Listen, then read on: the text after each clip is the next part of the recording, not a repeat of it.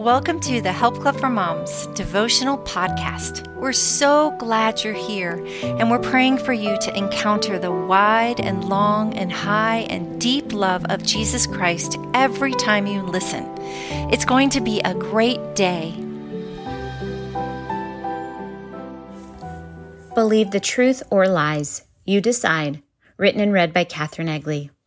Father, in Jesus' name, open our minds to receive your truth and guard our hearts from believing any lies.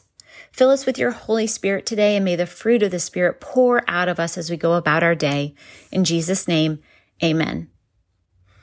I was lying in bed at night recently with fears that were keeping me awake. I was thinking that I was failing as a mom and wondering if I could do this. I was afraid that something bad was going to happen to one of my kids. I was worried about the future. Will we, will we be okay? My mind would follow this dangerous path of negativity, making me feel so much fear that I couldn't sleep. After a couple of nights of this, I decided that I would no longer allow these thoughts to steal my joy and my sleep. I got out of bed and I found truth in God's word to replace my fear. I decided to take my thoughts captive instead of letting those thoughts take me captive. For instance, the lie, I can't do this, was replaced with Philippians 4:13, I can do all things through, through him who gives me strength. For the lie that my sons will get hurt or die, I stood on Psalm 91. Verse 16 says, With long life I will satisfy him and show him my salvation. When I was just plain afraid, I would speak Psalm 118, verse 6 The Lord is with me, I will not be afraid.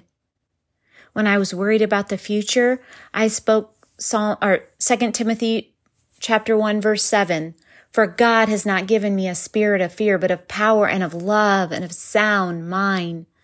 Repeating those scriptures quenched the fears and filled my heart with peace. Here's a note. Facts are not the same as truth it may be a fact that you are sick, but the truth is that God is a, is a healer. It may be a fact that money is tight, but the truth is that God is our Jehovah Jireh, our provider. Every time negative thoughts try to consume you, speak the truth from God's word.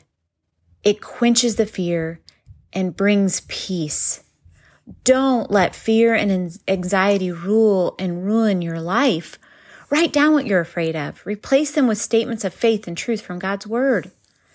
Every time a negative thought tries to bring you down, speak truth, speak faith, speak life. This will allow you to find joy and feel peace. We get to choose what we dwell on. Negativity or the positive, faith or fear. I'm going to choose thoughts of faith. It makes all the difference. Something that builds my faith is also worship music or hymns. Listen to this old hymn. Because he lives, I can face tomorrow. Because he lives, all fear is gone. Because I know he holds the future, life is worth living just because he lives. Don't hymns like that calm our fears and build faith? Take time today to write down whatever is making you feel afraid or keeping you up at night. Find a scripture, truth from God's word to believe and to stand on and to claim. God's word has power. Let's use that power to tear down the lies, to build our faith, to find joy. Let's pray. Father, in Jesus' name, thank you for your word.